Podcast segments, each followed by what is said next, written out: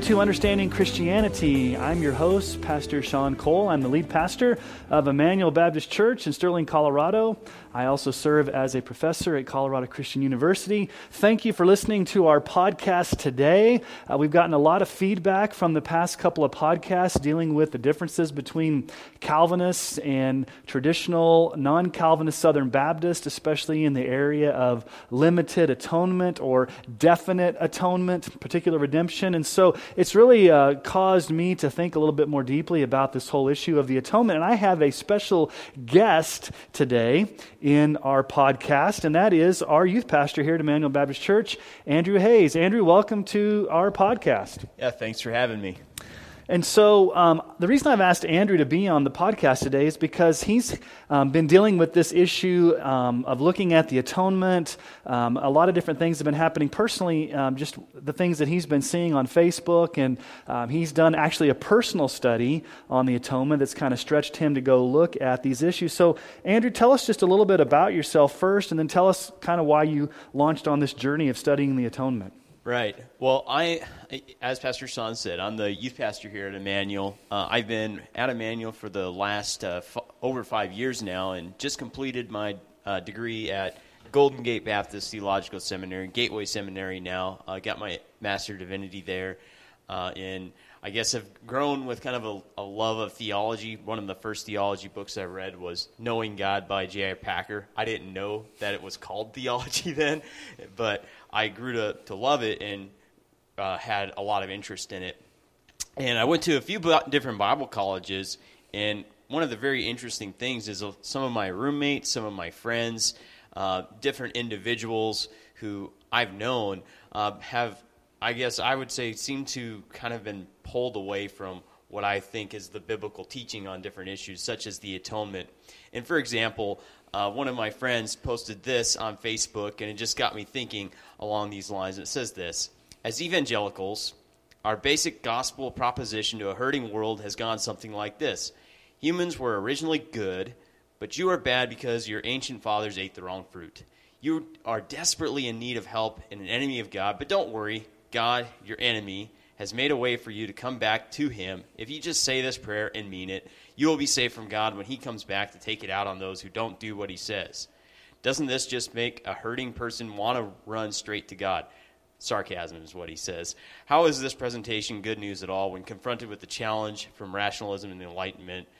The Western Church chose two ways out liberalism and fundamentalism.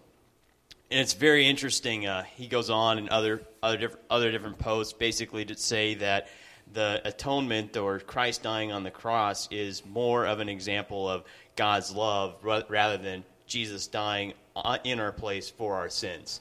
So the cross then is just an example of, of love and not so much a substitutionary death of Christ. Okay, so we at Emmanuel, we as uh, Reformed theologians, we, we are in the biblical stream that believe in the doctrine of the penal substitutionary atonement of Christ. And it may be helpful before we define the penal substitutionary atonement to maybe go over some of these different um, theories of the atonement that have been throughout church history. But one of the other things, Andrew, I think that was interesting just a few weeks ago, uh, Lifeway, uh, along with Ligonier's R.C. Sproul's ministry, came out with the um, state of theology in the American um, culture, I guess, and a lot of questions. I think right. I think they talked to like over three thousand. I can't remember. It was yeah, a large pooling. It was it was a pretty major um, back in April, I think. And so, share with us some of the findings that you found interesting from that study. Right. Uh, so there's a couple that I, I found really interesting that are really related to this issue. Uh, probably the one that is the most surprising is. Uh, the vast majority of Americans, including evangelicals, disagree with this statement. Even the smallest sin deserves eternal condemnation the vast majority of Americans are saying, no, that's, that's not right. Um, that's not correct. And also, what's interesting, and th- this was a statement that they gave Jesus, Jesus Christ's death on the cross is the only sacrifice that could, be, that could remove the penalty of my sin. 40% agree strongly, which is pretty good, a little higher than I imagined. But I would, there's also 40% who disagree with that statement. So Which makes you wonder it, it, the way it's worded, Jesus' death on the cross is the only sacrifice. Is there another sacrifice out there that would atone for your sins? Right. yeah, it's like America, uh, the other 40% want to keep their options open. Okay. So I just, you know, and it's interesting that, that those are the, the statements. It's almost split in half. And, you know, I think for the most part, there seems to be some, some confusion over why did Jesus have to die on the cross? Um, was it for, for love? Was it for um, our sin? Why in the world did he die on the cross? Well, that brings us into some of these theories of the atonement that have been around in church history. And probably the earliest one that was promoted by Origen.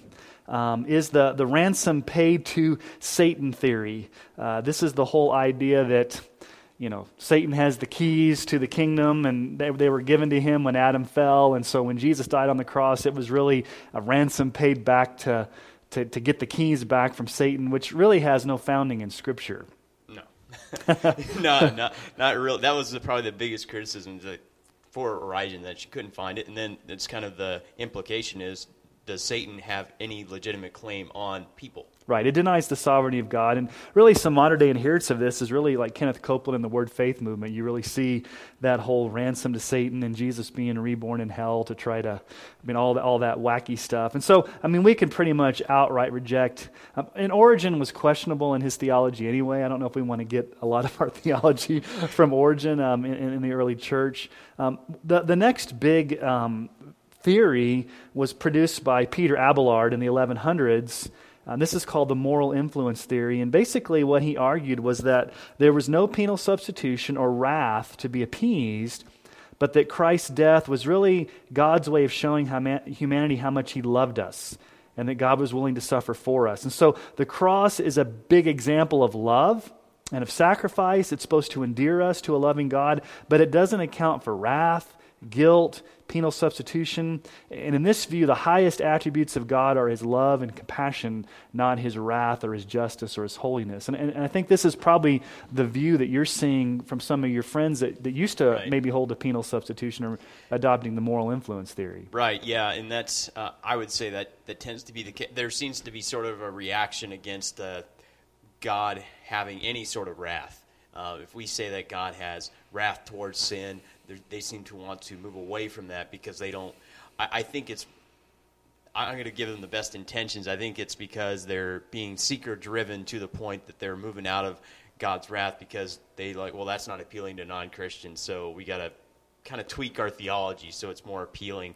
So I think it's out of a, maybe a good intention to uh, convert others, but they're rejecting God's wrath, which is a clear teaching of Scripture. Right. And anytime that you elevate one view of God's attributes over another, you kind of get into dangerous territory because God's all of his attributes are, are, are part of ontologically who he is as God. We can't pit one against the other and say, no, God's more loving than he is holy, or he's more wrathful than he is loving. All of his attributes are perfect. Right. And and you know it's interesting. It's precisely because uh, this moral influence theory that you know Christ dying on the cross is an example of love. Oftentimes, penal substitutionary theory people get accused of divine child abuse, but when I hear this, it's like, well, there could have been other ways God could have proved sure. His love. And speaking of divine child abuse, that you know that was back. Steve Chalke and Alan Mann uh, wrote a book, The Lost Message of Jesus. It came back in 2003, and Steve Chalke made these statements: "Quote: In reality, penal substitution." In contrast to other substitutionary theories, doesn't cohere well with either biblical or early church thought. Although penal substitution isn't as old as many people assume, it is actually built on pre Christian thought. I claim that penal substitution is tantamount to child abuse, a vengeful father punishing his son for an offense he has not even committed. Though the sheer bluntness of this imagery might shock some, in truth, it is only a sharp unmasking of the violent pre Christian thinking behind such theology. End quote. Wow. Well, you know, that's uh, no doubt where he lies on, on uh, penal substitutionary theory. And it's, like I said, it's interesting because they'll promote other views, um, you know, like we'll, and we'll talk about a few more, but I don't understand why it only applies to penal substitution sure. theory. And, and, you see, like, this is more from the liberal theologians, um, the social gospel, that they don't want to deny that Jesus died on the cross. They just don't want to talk about wrath. And, and it just popped in my head, I think it was a couple years ago, that the PC USA um, changed the wording of the hymn in Christ alone Right. because they were offended by, you know, uh, the wrath of God being satisfied, that they felt that was too. Uh, too much of a penal substitutionary view, and so I, th- I can't even remember how they changed the wording, but they voted to, to take wrath out of that um, hymn that, that we really love. I mean, the Gettys have written that, and, it, and it, it talks about propitiation, and so they were offended by propitiation, so they take that idea of anything wrath, to, related to wrath, out of that hymn. You know, and it's interesting because, in, in a sense, there is some elements of truth, which is why there's kind of a ring of truth to it. Because does the cross is the cross a demonstration of God's love? Yes, it is. Exactly. But it's more than that. Well, and we get, when we get into some text, we'll see that um, both wrath and love, as the old Puritans would say, wrath and love kiss at the cross. They come together in this perfect marriage. Right. Um, so we've got the ransom paid to Satan, which we find really no biblical evidence for. That was an early church view by Origen. Um, you see the moral influence theory um, articulated by Peter Abelard in the 1100s. Um, and then you've got the example theory. This came around in the 1500s. This was the what was called the Socinian uh, controversy. Um, they denied that God's justice needed to be satisfied by substitutionary atonement. And really, what their view is is that Christ's death simply provides us with an example of how we should trust and obey God like Jesus did, even if it means that we die. So, the immoral influence view um, was to lead us to truly appreciate God's love, but it's really to lead us to ethical living, almost like we look at the example of Jesus dying, we look at the example of Jesus pouring his love out, we look at the example of the sacrificial aspect of it, and we're to look at that as a great example of how we're to be sacrificial, how we're to love. So it's more of an ethic of how we're to live that comes out of the cross as opposed to resting in the finished work of what Christ did on our behalf. That's really interesting. It's kind of, I guess, in, in that sense, then the salvation then becomes entirely what you and I do. You know, because it's we have to be encouraged by the cross to do good works. Yeah, it's an ethic of Yeah. what we have to do as opposed to trusting in the finished work of Christ. Um, the governmental view, I mentioned this on on the last podcast, it's more the Arminian view, but this was articulated by Hugo Grotius in the early 1600s. Again, this denies that wrath has to be propitiated.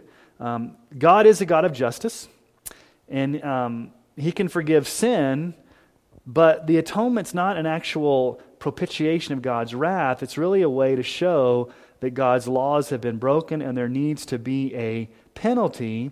And so Christ suffers to show that God is holy and his law must be upheld, but it's not a substitutionary atonement in place of sinners per se. And so this is really almost the view of um, classical Arminianism. Christ did not die particularly in the place of any particular individuals, but he did die to pay the penalty for sin in hopes that one day, when confronted with the gospel, you'll use your free will to choose Christ, and then the benefits of the atonement will become effectual for you. But in reality, when Christ died on the cross, he did not die for anybody in particular. It was more of a hypothetical atonement that, made, that made redemption possible based upon if we accept the gift. So the gift was paid for, Right. and it was not paid for anybody in particular. It was just generally paid for. Once you receive the gift, then it becomes effective for you. But there's really, and I don't know if a lot of Arminians believe that when, when, when Arminians use the term substitutionary atonement, they're really denying their theology because they do not believe in a substitutionary atonement. They believe in an atonement for sin, but not a substitutionary atonement where Christ actually died in that particular place of any individual sinner. Right, and I think the with that view of the atonement, potentially Christ died for nobody in particular. Exactly. it could apply to nobody. Like, Exactly. Hypothetically, um, Jesus could have died and nobody would have come to faith in him. Right, and that would that would seem to kind of really downplay the the sovereignty of God, the the power of the cross. It actually seems to take out of that that meaning that the cross actually did something. Right, and, and I was listening the other day to something. Um, I can't remember if it was a, blog on SBC today or some um, non or traditional non-Calvinist Southern Baptist, but they were talking about the atonement. Oh, I know what it was. It- yeah, right now on SBC today, there's this big argument where some pastor um, had had tried to call David Platt at the IMB and asked David Platt if he believed in limited atonement, and David Platt didn't return his call, or his or the secretary wasn't willing to answer. And so there's this big brouhaha that David Platt believes in limited atonement. He's not answering the questions. And what, what the argument was is that they were saying that. Um, limited atonement or particular redemption is really a slap in the face to God's love, and the um, it basically um, limits the effectiveness of what God what, uh, of what the cross did. And we'd say, you know, really, the effectual or definite atonement actually shows probably more love because Christ actually accomplished something on the cross as opposed to making it potential. Right, and and it's and it's like uh, as if God is weak or isn't all that concerned or about the salvation of people and it's why would you have someone die for the potential salvation of people instead of actually affecting that salvation? Right so, Andrew, what is penal substitutionary atonement? It's a theological term we throw around, but it comes from biblical theology. But right. if you were to define it for our listeners, how would you define penal substitutionary atonement? Well, I think it's pretty helpful just to break down the words. You know, the penal meaning penalty, uh, the penalty for for sin, substitutionary in our place, and then atonement. So Christ dying in our place for the penalty of our sins. I think that's could be a very easy definition of it. So just break down the words, and it's not not too hard. Yeah, and sometimes we use big words in theology. You know, penal. When you think about the penal system or the penitentiary, it deals with judgment. It deals with punishment. And so, what we're saying when penal substitutionary atonement is that on the cross there actually was a punishment that Jesus Christ endured in his body on the cross. It wasn't hypothetical. It wasn't, uh, uh, you know, an example. He literally was punished on the cross. Substitutionary in our place. It, it was done for, for people, for t- particular people. What's, what's the word atonement mean? That's a word we throw around, atonement. Right. You know, there's there's a variety of meanings to it. It can mean like, uh, you know, in the Old Testament, can have kind of a sense of covering. Yes. Um, in particular, and it can also have the idea that it's a complete washing. You know, so it's a covering, it's a it's a washing, a cleansing, um, or a payment. Mm-hmm. And it could be an expiation in the sense it's a taking away of sin, and it's also a propitiation in the absorbing of sin. So there's a lot of things wrapped up in the atonement. Right. Yeah, it's kind of a catch-all word for talking about how God, how our sin is dealt with. Okay. Very good. So, what we want to do on this podcast, and we may not get through all of it, we want to do a biblical theology of penal substitutionary atonement. And what we mean by biblical theology is um, we want to trace how this theme shows up from Genesis to Revelation. Um, we, we see types and shadows in the Old Testament of this. And so um, a lot of this work is what Andrew himself has done personally to go through these passages in his personal study. And so I'm going to let him do a lot of the commentary and a lot of the, the teaching and, and, observations, and I'll kind of chime in. But um, let's just start in the book of Genesis, Andrew. Where, where do we first see a picture of substitutionary atonement or the idea of God dealing with sin in some way in the Bible? Okay, so Genesis 1 and 2, we have humanity created in God's image in a perfect relationship with God and they are given the one command that they aren't to transgress, which they do. In Genesis 3, they transgress God's command, they eat of the fruit of the tree of knowledge of good and evil. And then Adam and Eve sew fig leaves around themselves to cover their nakedness. Now, nakedness is kind of one of those themes for, for sin, is when we sin, we are naked, we are ex- exposed. And so they cover themselves, they attempt to cover themselves with fig leaves. And so then we have the, the curses of God in Genesis chapter 3. And then we just kind of have this, this odd kind of side comment in verse 21, and we read this And the Lord God made for Adam and for his wife garments of skins and clothed them. And, and usually we'll just blow right past that, not really pay much of attention to that. But really, what we have here in Genesis 3, God kills an animal to cover Adam and Eve's nakedness. And so that would be an example of how God is covering, how God had some, an animal stand in the place of Adam and Eve to cover them, to cover their nakedness from their sin. And, and, and when you go back, when you think about Adam and Eve, when they were um, fashioning fig leaves, that's really the first man made attempt to deal with guilt. So they're, they're dealing with guilt and sin and shame by trying to work themselves it's, it's a man made attempt to cover their guilt. They've fashioned fig leaves, they're trying to cover their sin, and it doesn't work. God says in that passage only an animal, a substitutionary atonement, a death, can truly cover you and deal with your sin. And God, monergistically, is the one that does it. Um, and, and in his grace covers Adam and Eve. So it's really a picture of grace, too, on the first couple of pages of the Bible, where God could have easily uh, killed Adam and Eve and said, I'm starting all over with this whole human race thing. You're dead. Um, but God, in His grace, graciously covers them uh, with an animal skins as a picture of substitutionary atonement. So that, that's good. Yeah, and, and you know, it's following the next chapter. We have the sacrifice of Cain and Abel. And we read that Abel's sacrifice was accepted and Cain's was not. And, th- and the explanation we get is that Abel, he brings, verse 4, he brought the firstborn of his flock and their fat portions and Cain just brings him grain. So in the sacrifices in Genesis chapter four, we have we have uh, Abel sacrificing an animal, uh, the best animal that he could for for his sins, presumably, and then Cain just brings some grain, and God accepts Abel's sacrifice and not Cain's. Yeah, and we often talk about how the attitude behind the sacrifice. We often think, you know, God accepted Abel's sacrifice because it was the first, and he didn't accept Cain's because it was, you know, basically leftovers. And that's true, but if you go back and you read carefully that passage of Scripture, in verse 3, it says, in the course of time. And when you think about the Hebrew there, it almost lends itself to believe that there was a set time that they were to sacrifice before the Lord. And how would they have known what the right sacrifice would have been?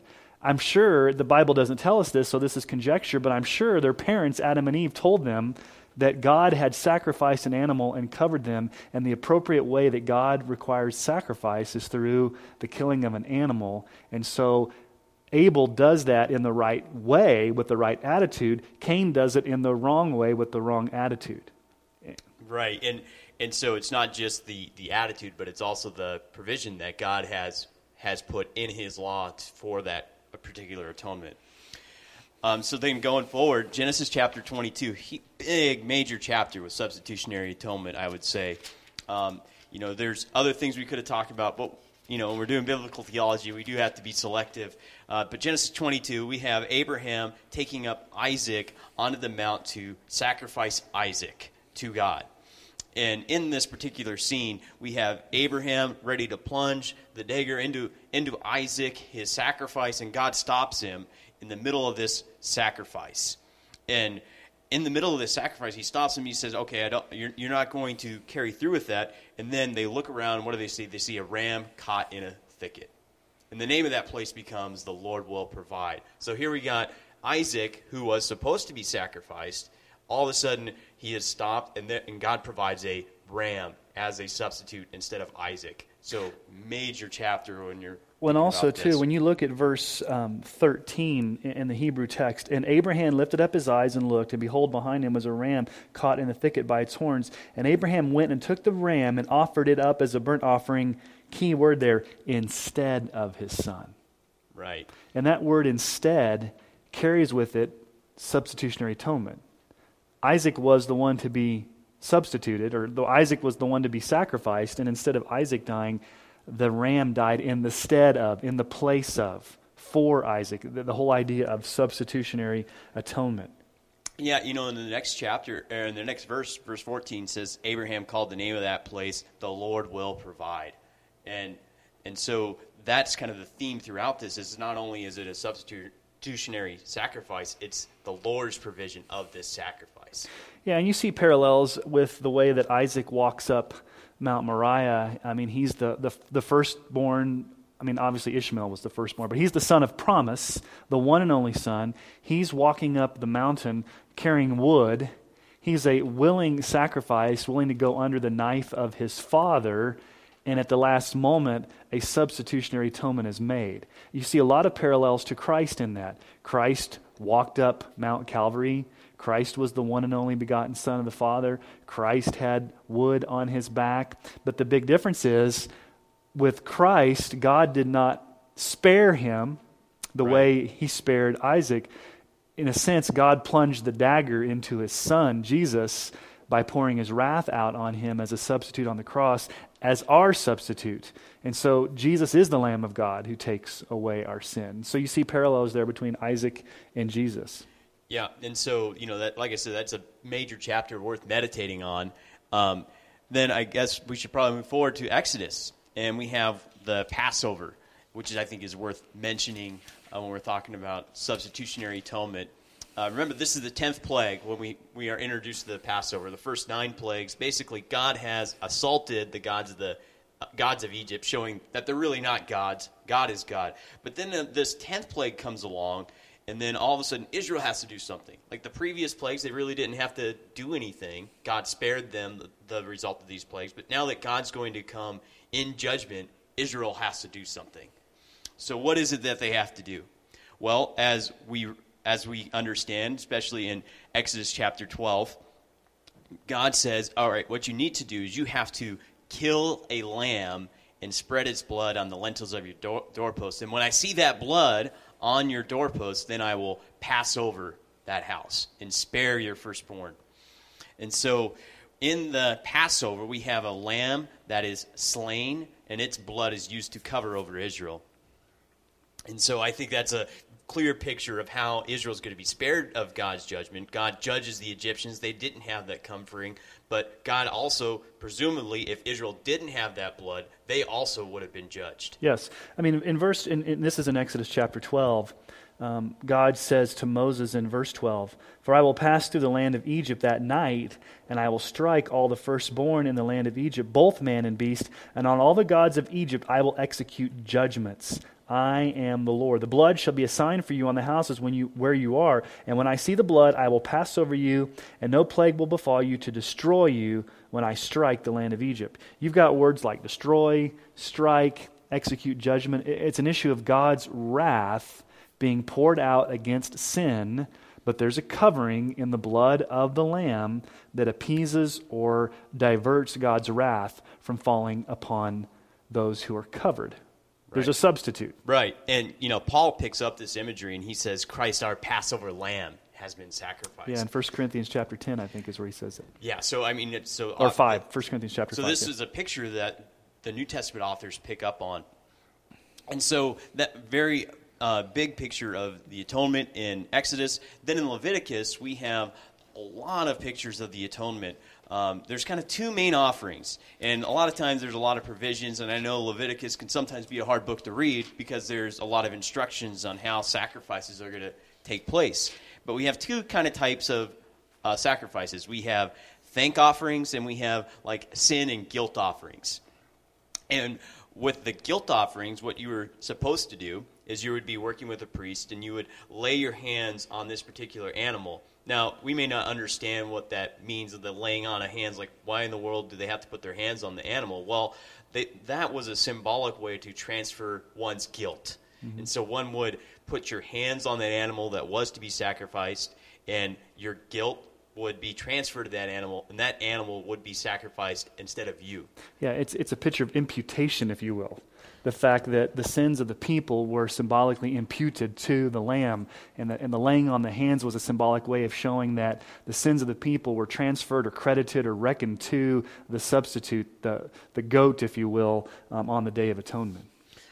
Right. And, and so that's all throughout Leviticus, you have those different provisions. And then we have something that is really important the Day of Atonement. The Day of Atonement was one day in the life of Israel where the priest, the high priest, was able to enter into the Holy of Holies and make provision, make a sacrifice for the people of Israel. Now, what's interesting is we have two goats.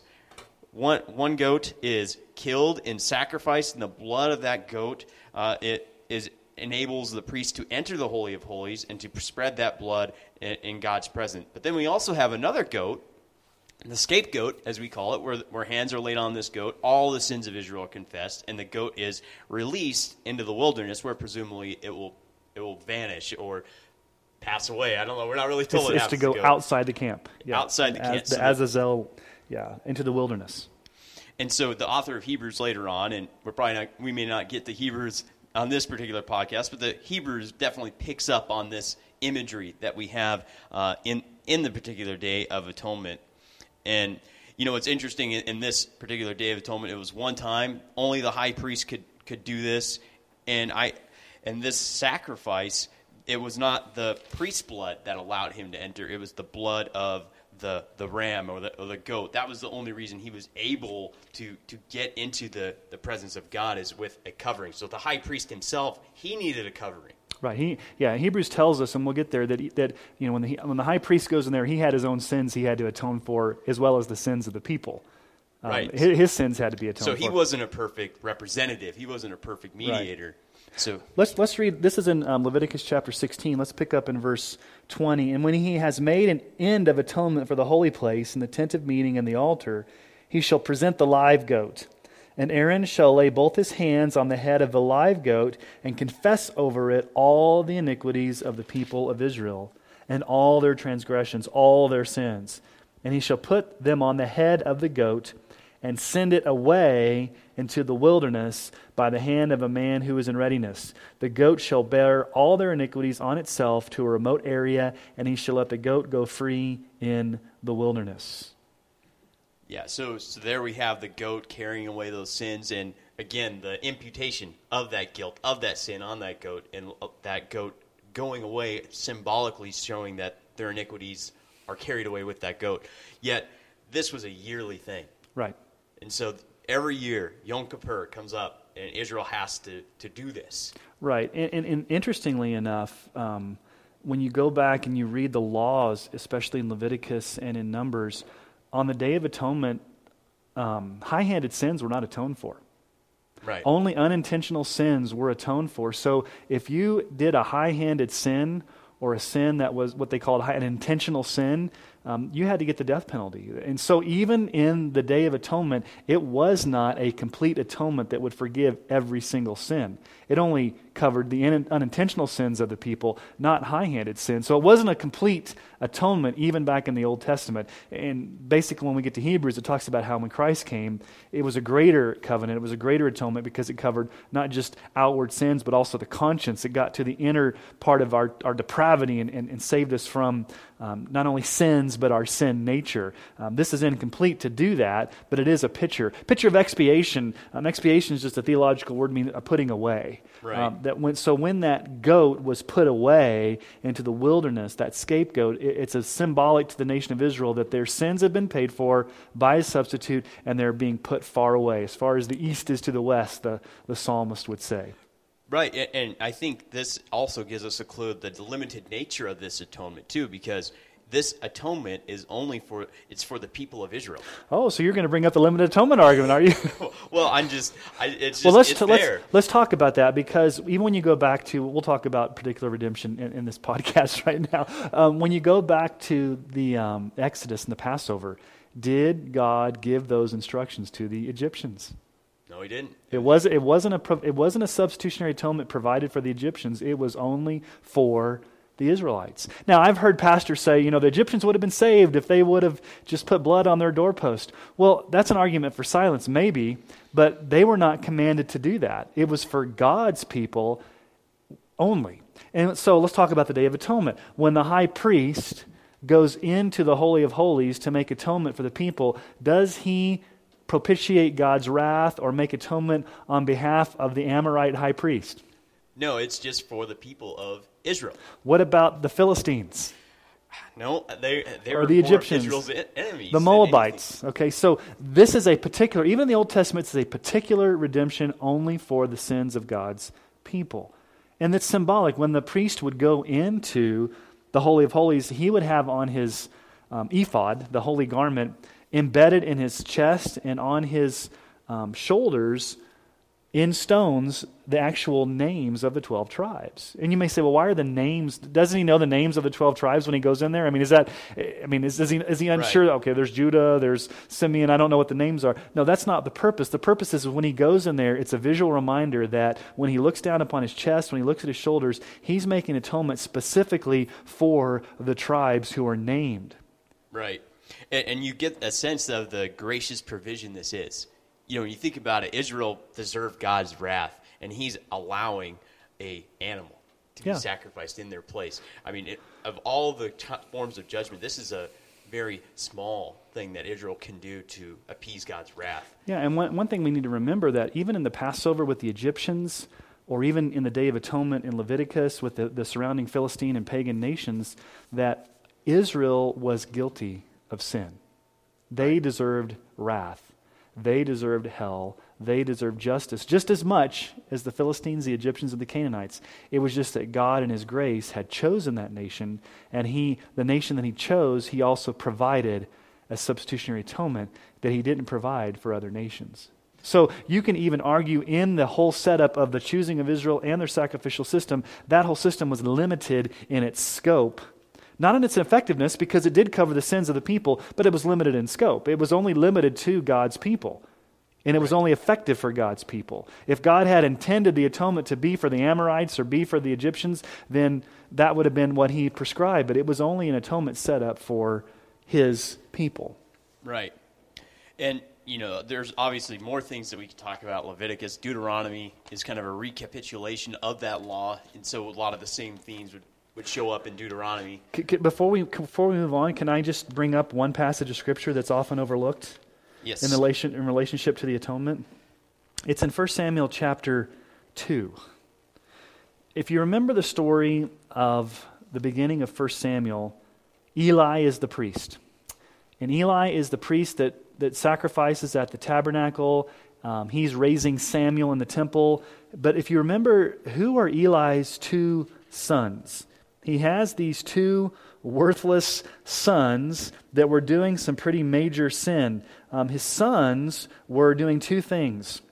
They were taking bribes at the opening of the tabernacle, and they were sleeping with prostitutes at the tabernacle. Now, if you're a priest of the right. Most High God, that's like you're having sex in church with prostitutes and, and, and you're just basically breaking the covenant of, of being a priest. Well, and, and not just that, you know, not just taking bribes, but they were also treating God's offering, the sin offering, with contempt. And what's interesting is basically it's almost as if like they're dipping their hands into the offering plate as it passed by. I mean, that would be the equivalent because they would, as this animal would be sacrificed, they're pulling st- pulling food, they're pulling things out of it, pulling the very best portions out for themselves. So it's like they're pulling out of the offering plate too. Yeah, they're, they're doing some major things. Their, their names are Hophni and Phineas. So God had given a, a judgment to Eli, but it's interesting when God calls Samuel, the little boy in the temple, um, and he, you know the whole story where he, he's not sure who he's listening to, and finally God speaks to him, and, and the first message that God gives Samuel is to go tell Eli about the judgment. I think about the weight of that. You're a little boy, and the first thing you have to do is go tell your mentor that your house is going to be judged. And so you pick up in verse um, 13 or chapter 3, verse 12. On that day, I will fulfill against Eli all that I have spoken concerning his house from beginning to end. And I declare to him that I'm about to punish his house forever for the iniquity that he knew because his sons were blaspheming God and he did not restrain them. And this is the key. Therefore, I swear to the house of Eli that the iniquity of Eli's house shall not be atoned for by sacrifice or offering forever. Ouch. there would never be an atonement for the house of Eli. So God limits God says, I'm not providing an atonement for you. You have sinned so grievously, there will never be an atonement forever. Now, you may even take that all the way into the future and say, okay, were they saved by Christ's atonement even? I, I was going to say probably, probably not because they were not they were not believers for one like they weren't even followers of God at being his his priests, they were serving themselves. So you're saying that you can be a priest in a temple and do all these things, and you're, you saying these guys weren't Christians? Uh, no. no. no. Yeah, I did.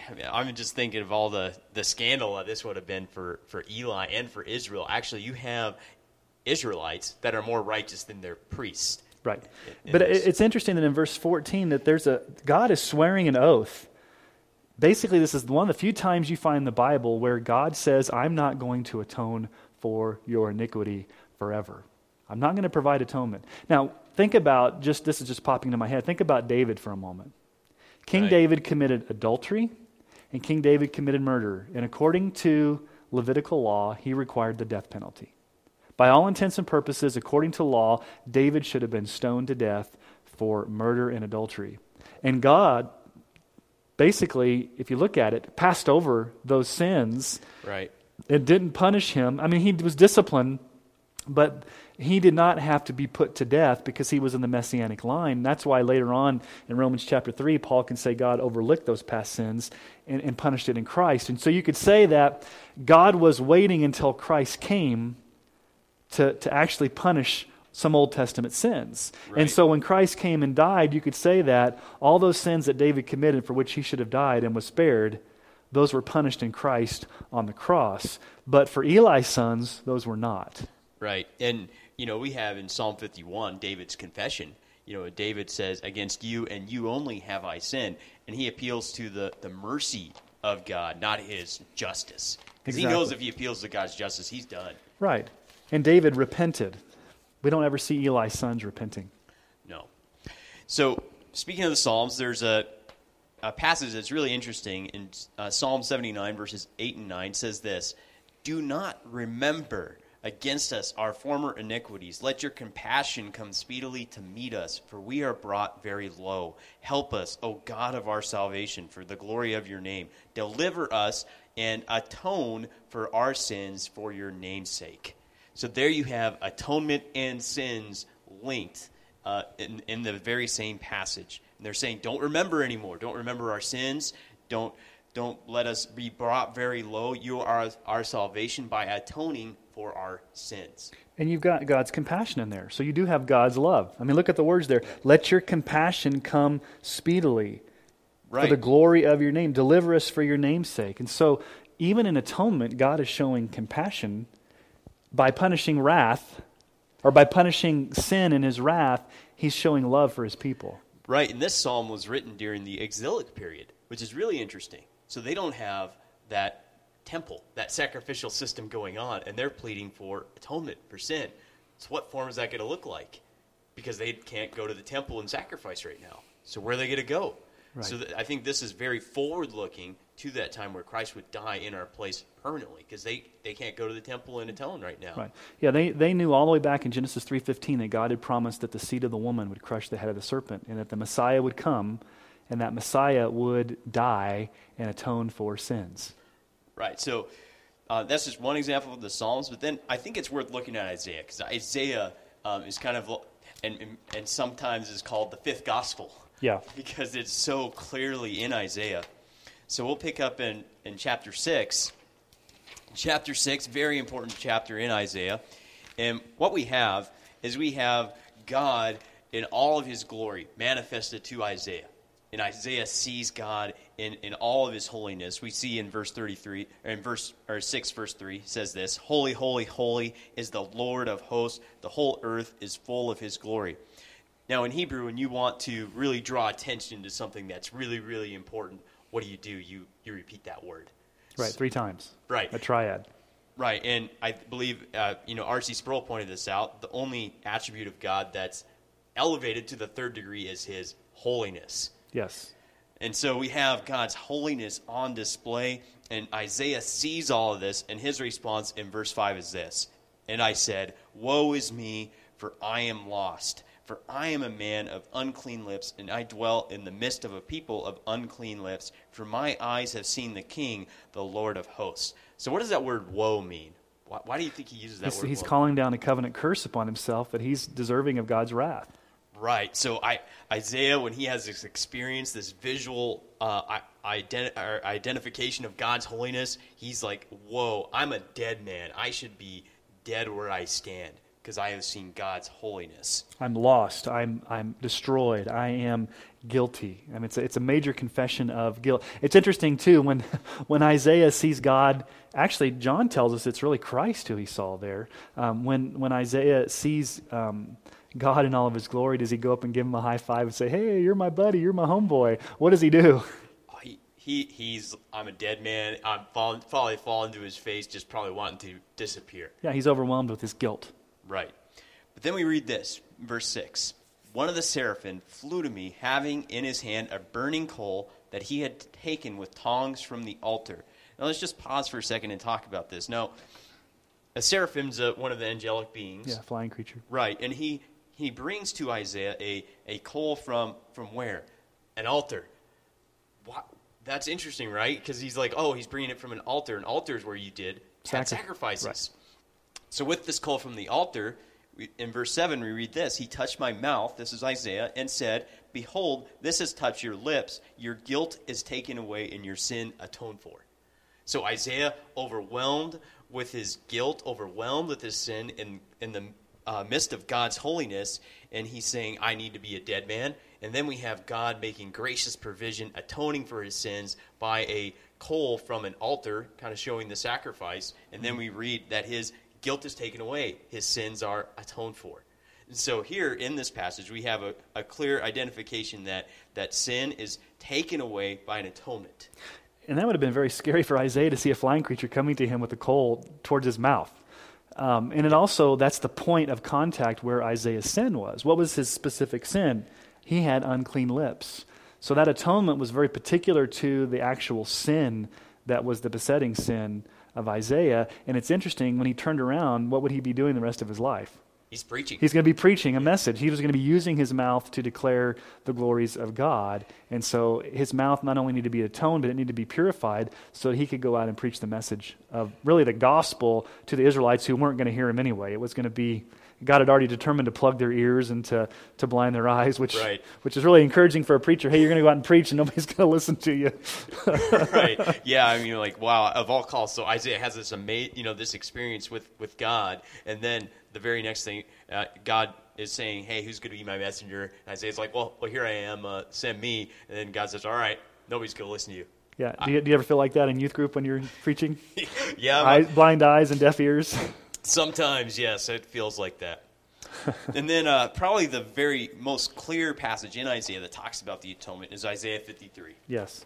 Uh, Isaiah 53, uh, it's worth, it's well worth reading and just kind of meditating and thinking about these different verses. And we read this. We'll pick up in verse 1. Who has believed what he has heard from us? And to whom has the arm of the Lord been revealed? For he grew up before him like a young plant and like a root out of the dry ground. He had no form or majesty that we should look at him, and no beauty that we should desire him. He was despised and rejected by men, a man of sorrows, acquainted with grief. And as one from whom men hide their faces, he was despised, and we esteemed him not. Verse 4 Surely he has borne our griefs and carried our sorrows. Yet we esteemed him stricken, smitten by God, and afflicted. But he was pierced for our transgressions, he was crushed for our iniquities. Upon him was the chastisement that brought us peace, and with his wounds we are healed. All we like sheep have gone astray. We have turned every one to his own way, and the Lord has laid on him the iniquity of us all. Pronouns are really important. Uh, sometimes we, we don't pay a lot of attention to our pronouns here, but when we, especially verses 4 through 6, we read that this uh, suffering servant of God, we are, we're not told who he is yet. We, we know him in the New Testament to be Jesus, but when we're reading verses 4 through 6, we have this suffering servant who bears other people's griefs, other people's mm-hmm. sorrows, other people's sins.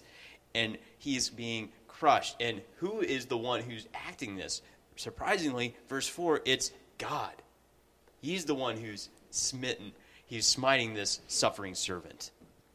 Yeah, when you actually look, especially at verse um, 6, the Lord has laid on him the iniquity of us all. That, that laid on him, when you look at the Hebrew, it really almost carries a violence there. It was like all of God's wrath came violently upon Christ. It's almost as if God assaulted him. Now, we need to be real careful here because it's not like God is getting um, sadistic glee out of propitiating his wrath on his son like it brings great pleasure to god to right. violently assault you know it pleased god to do that. What i think it's saying is that in the whole horror of sin it was being imputed to christ in those moments and it was justice. It was it was wrath. It was the full fury of god's wrath being meted out because that was the eternal plan of redemption that God the Son and God the Father agreed upon in the covenant of redemption before time that this would happen.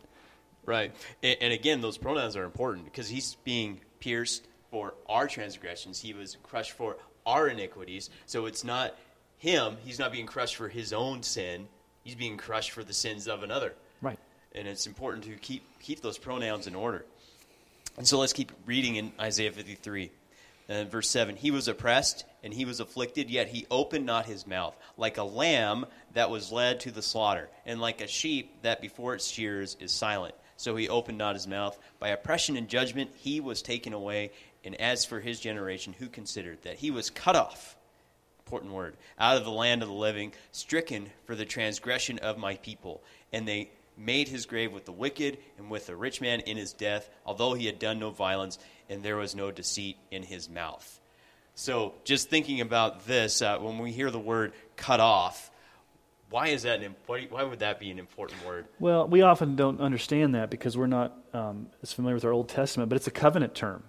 It's the whole idea of being cut off from God's covenant. Like in the Old Testament, when somebody was cut off from the nation of Israel, it meant they were banished, they were exiled, they were taken outside the camp, they may have been stoned, they may have gone to a city of refuge, but because of such grievous sin, they were cut off from the community. They were not part of the covenant community because of sin. Right, and we're reading that this suffering servant was in was dead. He had died at this. We're reading that he is dead at this point, and that his grave is with the, the wicked. So there's an identification here that, that he's being treated as if he was a sinner. Yes. And then we read that there was that he had done nothing wrong. Uh, we get this in, indication at the end of verse nine. He had done no violence. There was no deceit in his mouth. So he had, he was died. He's died. He's suffered. He's been cut off, and he's in this grave not for his own sin, but for the sins of other people. Exactly. All right, and then verse ten. Yet it was the will of the Lord to crush him and he is put into grief when his soul makes an offering for guilt. He shall see his offspring, he shall prolong his days. The will of the Lord shall prosper in his hand. Out of the anguish of his soul he shall see and be satisfied. By his knowledge shall come, shall the righteous one, my servant, make many to be accounted righteous, and he shall bear their iniquities. So, let's pause there. Whose will is this? It's the will of the Lord, God, the Father. Right. And it's his will to crush him. His, his, and he has put him to, to grief, and his soul makes an offering for guilt.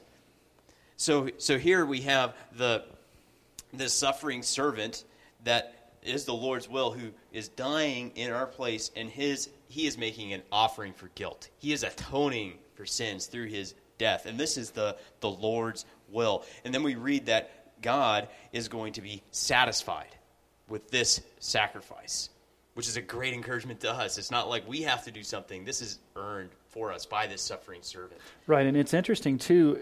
He will be satisfied, and notice what it says there um, in verse ten: when his soul makes an offering for guilt, he shall see his offspring.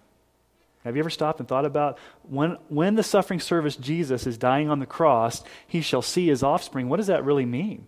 What's he seeing in those moments of dying on the cross? Right. Well, we mentioned the word imputation earlier, and we have imputation here, where he has been imputed to our sins. So when he's seeing our us as his offspring, our sins have been imputed to, to Christ. Our sins have been imputed to this suffering servant. So it means that something literally happened on the cross that was not a potential or a hypothetical. There was actually an imputation of sin to a particular people because there's offspring. Right. Yeah. And and it's uh, and then conversely, we have imputation in verse 11. Exactly. We have, by, the, by his knowledge shall the righteous one, my servant, make many to be accounted righteous, and he shall bear their iniquities. So again, so here we kind of get the other side of it. So Jesus on the cross takes all of our sins, but we also receive his righteousness. Yeah, it reminds me of, of 2 Corinthians 5.21. For our sake, there's the huper preposition in the Greek text, in our place, for our sake, he made him to be sin who knew no sin, so that in him we might become the righteousness of God. I think that one passage of Scripture in Paul synthesizes everything that Isaiah 53 is saying from a New Testament perspective. Right, and we forget that our New Testament authors, with the exception of Luke, were Jews. Yeah. You know, so they knew their Old Testament. Exactly. So, so they would probably be thinking in these terms. So let's finish the chapter. It says this Therefore, I will divide him a portion with the many, and he shall divide the spoil with the strong, because he poured out his soul to death and was numbered with the transgressors. Transgressors, and yet he bore the sin of many and makes intercession for the transgressors. So again, he's being identified with transgressors. He died and he bore the sin of many. But we, also interesting, he's making intercession. So what what is intercession? Well, we've talked about? about this on the podcast um, multiple times that um, it goes back to the whole high priestly office of Jesus that the priest made atonement for sins and at the same time interceded on behalf of the same people that he made atonement for the sins. So when Christ died on the cross, he was making atonement for our sins, but Hebrews says he ever lives to make intercession for those who draw near. And so he is making intercession right now in heaven for those for whom he particularly died. Right. And so very clearly in Isaiah, you can in Isaiah 53, you get this sense that this suffering servant died for not his sins, but for the sins of his people in our place, and we receive his righteousness. And very clear passage of scripture that shows the atonement. Yeah, and let's go back to the definition of penal substitutionary atonement. Do we, and let's just wrap this up for this, the sake of this podcast, because this is kind of our last passage in the Old Testament. The next one we'll move on into the New Testament. But penal substitutionary atonement, let's break down the words. Penal, meaning there's a punishment, there's some type of justice. Do we see the penal aspect in the verses that we've been looking at in the Old Testament? Was there punishment? Very clearly, I would say, very clearly, there was a punishment for sins, which we refer to as God's wrath, God's okay. judgment. Okay. What about substitution? Do we see a substitution in the place of, for the sake of, for the people, in the place of? Right, yeah. We, we saw that with the laying on of hands with the Old Testament sacrificial system. In I, Isaiah 53, we, we read that, uh, that it's our sins that are being given over to this suffering servant. And so it's very, through, very much throughout the Old Testament. And then the idea of atonement, even the word is used, the whole idea of expiating God's wrath, covering sin, forgiving sin, sacrificing for sin.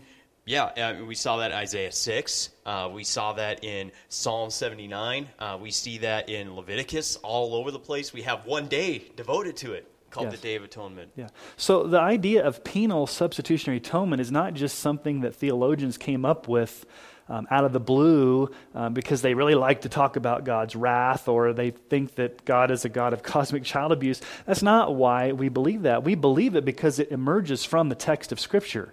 And we, we've just, just talked about a few passages here in the Old Testament, and we haven't even gotten to the New Testament. And so our theology comes from the text of Scripture. So why do we believe in penal substitutionary atonement? Not because it's a theory of the atonement, but because it's biblical. It emerges from the text of Scripture, and that's our highest authority. Right, yeah. And, and oftentimes someone will say, well, you just are driven there by logic. And it's like, no, no it's not logic that drives us there. It's what the Bible teaches. Or tradition or any other presupposition you come with it. Right. And, and, and this is getting to the very core of the gospel. Yes. And so if we get if we were if we mess this up, we're going to mess up the gospel and understanding what Jesus really did on the cross and I don't want to mess that up. If I'm going to get anything right, I want to make sure I get that right. Those are good words, Andrew, to probably um, close down the podcast on. And so um, we will probably come back again and we'll look at the New Testament passages that teach upon the atonement. And so, um, Andrew, thank you for being a guest on this podcast. And um, as always, thank you for listening to the podcast. If you want to contact me uh, with any questions or comments, you can go to seancole.net. You can find all of my contact information there Facebook, Twitter, email. Um, you can also uh, go to iTunes and give us a review and rating if you'd so care to do that. When you do give us a review and rating, it allows the podcast to get um, higher views. And if you appreciate this podcast, pass it on to others. Um, maybe put a shout out on Twitter or Facebook. We'd love to let more people listen to the podcast. Until next time, keep your eyes fixed on Jesus.